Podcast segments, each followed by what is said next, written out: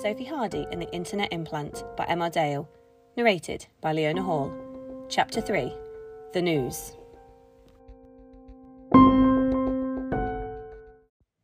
Miss Sissons did the register, then sent Ryan Myers down to the office to take it.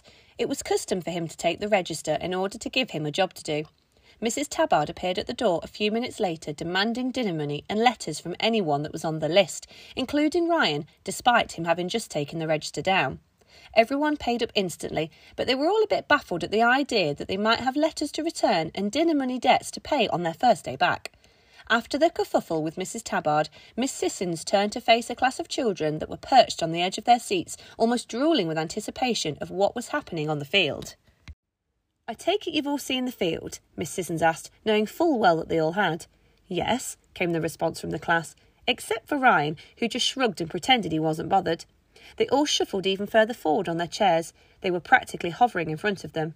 Well, you know how Mr. Houghton can get excited about things that aren't that exciting, and sometimes the things he describes aren't all that great. The whole school, practically the whole village, knew that Mr. Houghton liked to sometimes let his enthusiasm get the better of him.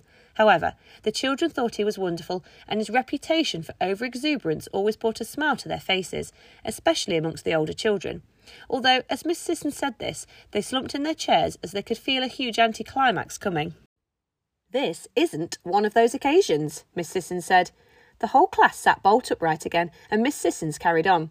Here, in our humble village, are some people from Shadow. Well, one person, she said enthusiastically, waving her hands about as she talked like she always did when she was excited about something.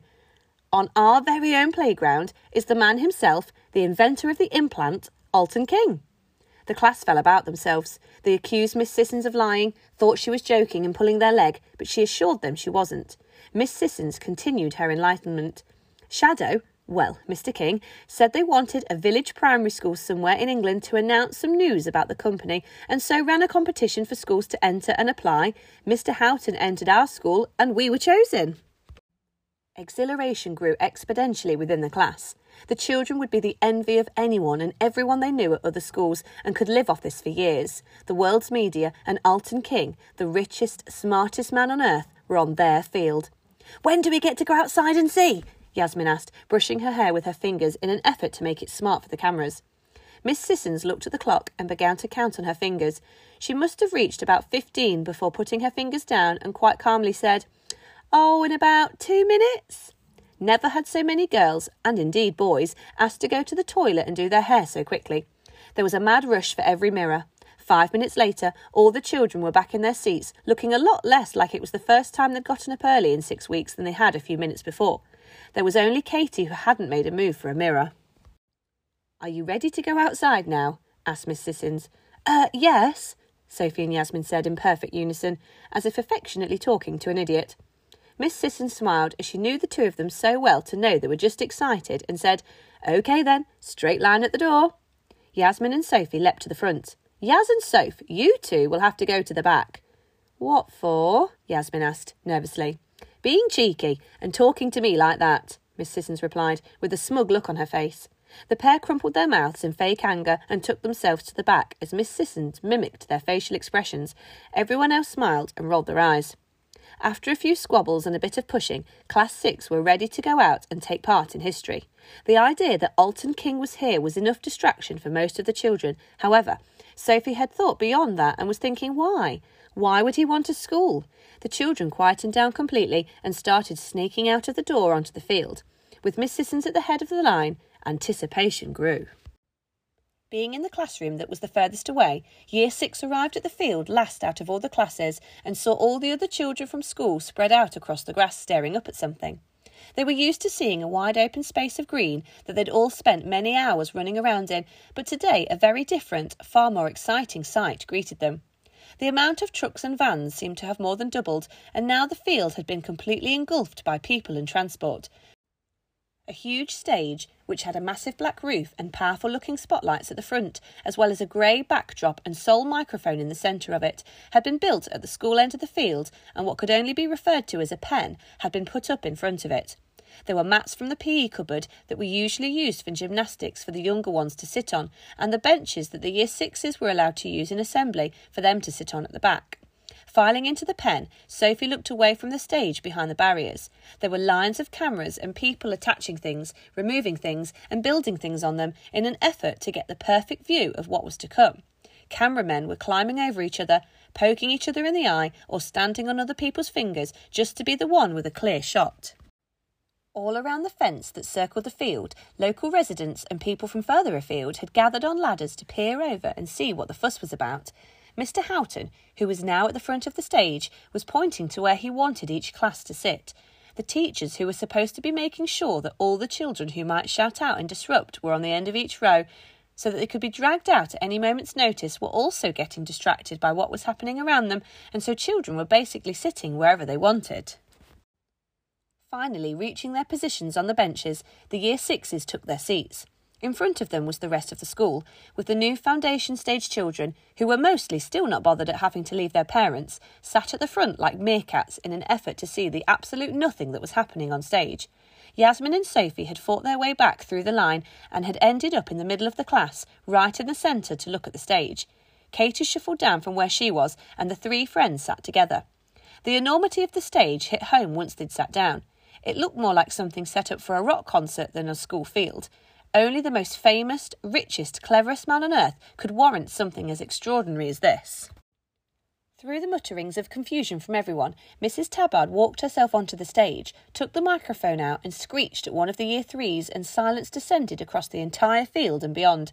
Cameron, you've forgotten your lunchbox. Your mum has dropped it off, and I've left it for you in the classroom. Everyone turned to stare at Cameron, who was turning bright red and not taking his eyes off Mrs. Tabard. Thank you, said Cameron in an extremely sheepish manner, knowing that everyone was staring at him and knew he would be having sandwiches for his dinner. It took a few seconds for everyone to stop looking before Mr. Houghton rescued Cameron by taking the microphone off Mrs. Tabard. OK, thank you, Mrs. Tabard. Mrs. Tabard simply raised her hand in acknowledgement and didn't even look back as she potted off. She had New Year permission slips to sort, and nothing was going to stop her. One day, she thought to herself, one day I will teach a class. Mr. Houghton cleared his throat and put down his cup of tea in his best teacher mug that someone had bought him as a present at the end of last year. Well, good morning, everyone. Good morning, Mr. Houghton. Good morning, everyone. All the children and some of the film crew replied in perfect monotonous unison as they did every day. It sounded ridiculous. We have had some great honours and experiences in the past here at Pinkleton Primary, but this, children, might be the greatest of those honours. At the end of last year, I, along with hundreds of other head teachers, were invited to enter a top secret competition organised by Shadow. The excitement grew, but Sophie wondered how a competition entered by hundreds could be top secret. I was given the challenge of convincing the people at Shadow that our school would be the best place for their team to unveil a brand new product. I have spent the last few months preparing presentations, writing letters, taking photos, trying to get evidence ready to say that our school is amazing. A few weeks later, I heard back from them saying that our school would be perfect for such an event and that we had won. The excitement grew more. So here we are. Shadow have invited the world's media and viewers all over the planet to come to our school to hear what they have to say. I have absolutely no idea what the announcement is. Sophie also doubted that, as she could hear a slight change in his tone. But, without further ado, it gives me great pleasure, in fact, it is an honour, to introduce the man behind Shadow and inventions such as the self drive car and the internet implant, Mr. Alton King. The children finally exploded with excitement. Screams and shouts engulfed the field, and the lights on all the cameras turned on. Reporters at the back of the children started narrating to camera where they were and what was happening to the millions of people who were tuning in to watch the news. Sophie, Yasmin, and Katie stood on the benches in order to get a better view of the man many viewed as the greatest man on the planet. From behind the curtain at the back of the stage, Alton King emerged like a vampire from a coffin. He quite simply glided effortlessly to the front of the stage. It was as if he was on wheels. Over his matchstick like shoulders was draped a long blue coat that could have doubled as a cloak. His face was pale. He looked as if he'd been kissed by death himself and brought back from the abyss. A skinny, protruding, pointy nose left his face behind by some distance, and on top of it sat a pair of circular, rimless glasses that must have served some purpose, but were surely too far from his eyes to actually work as glasses. With just wisps of hair around his ears, the light would have reflected off the top of him had it not been for the sheer white of his head. This was the man who very rarely left the house or the office. Sophie chuckled to herself as she wondered if, based on his complexion, whether he was actually a vampire or other nocturnal mythical creature that used to come out only at night. She didn't share the joke with her two friends, as they wouldn't appreciate it nearly as much as she did. Arriving at the front of the stage, King removed his coat and hung it on the back of the chair that had been left for him. Underneath his coat, he was wearing a black jumper and grey trousers. Weirdly, on his feet was a pair of bright blue trainers. This was a man who clearly did not and would not exercise, even if his life depended on it, which it looked like it might do. King raised one hand in the air in acknowledgement of the cheers and lowered it almost immediately. The crowd fell silent. The respect he commanded was jaw dropping. No one on the field or watching at home was shocked by the frail appearance of the world's cleverest man. He had been all over the news and technology sites since the implant had launched all those years ago. It was common knowledge that King was eccentric and more than a little unusual. He never allowed anyone to his factory at Shadow HQ. He worked completely alone, and the people around the world were so grateful to him for the developments he had made, they all respected his desire for privacy and so never bothered him. People put his pale complexion down to him working long hours in dimly lit rooms. In an effort to make the world a better place, he had sacrificed his health and his image. As a result, he was worshipped as a hero who'd given up so much to help the human race to advance since the olden days had finished and the mythicals had left, freeing up humans from worry about attack or incident. Thank you, King said coldly as he picked up the microphone that was left in the stand by Mr. Houghton. Year six sat back on the benches and waited with anticipation to find out why he was here. Not least Sophie, Yasmin, and Katie. I imagine you're all wondering why I have called a press conference at a primary school in the middle of the country with very little warning or indication as to what it's about. King spoke with such delicate tones that nobody really noticed he wasn't that good at public speaking, and he was, in fact, not great in front of an audience. Well, I bring good news from Shadow.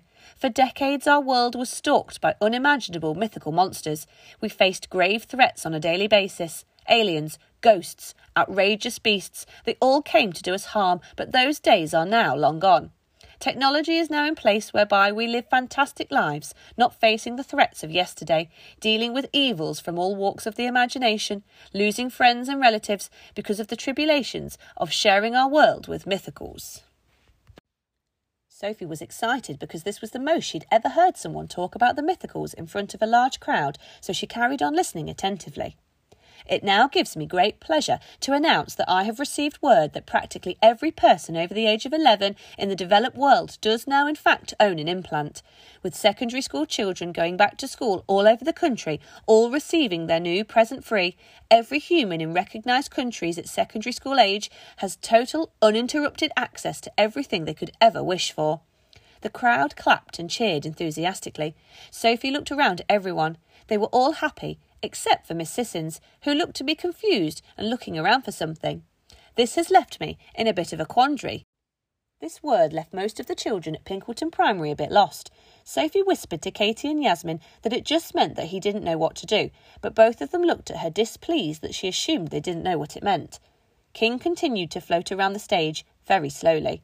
His posh, well spoken accent was soothing all of those around him, almost sending them to sleep, yet the message he was delivering had all their interests piqued. After a few months of thinking about where to take my company next, I have decided to create something that would benefit the members of the population that are always so difficult to please with my next project.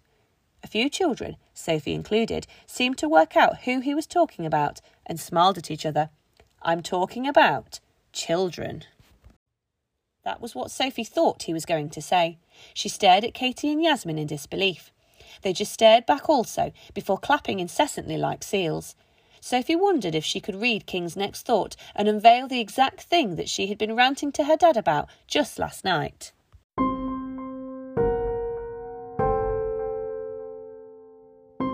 Sophie Hardy Saga was written and produced by Emma Dale and narrated and produced by Leona Hall. If you enjoyed it and would like to continue to follow the adventures of Sophie and her friends in coming episodes, then please subscribe through one of the many podcast providers out there. The links for each of these can be found on our website.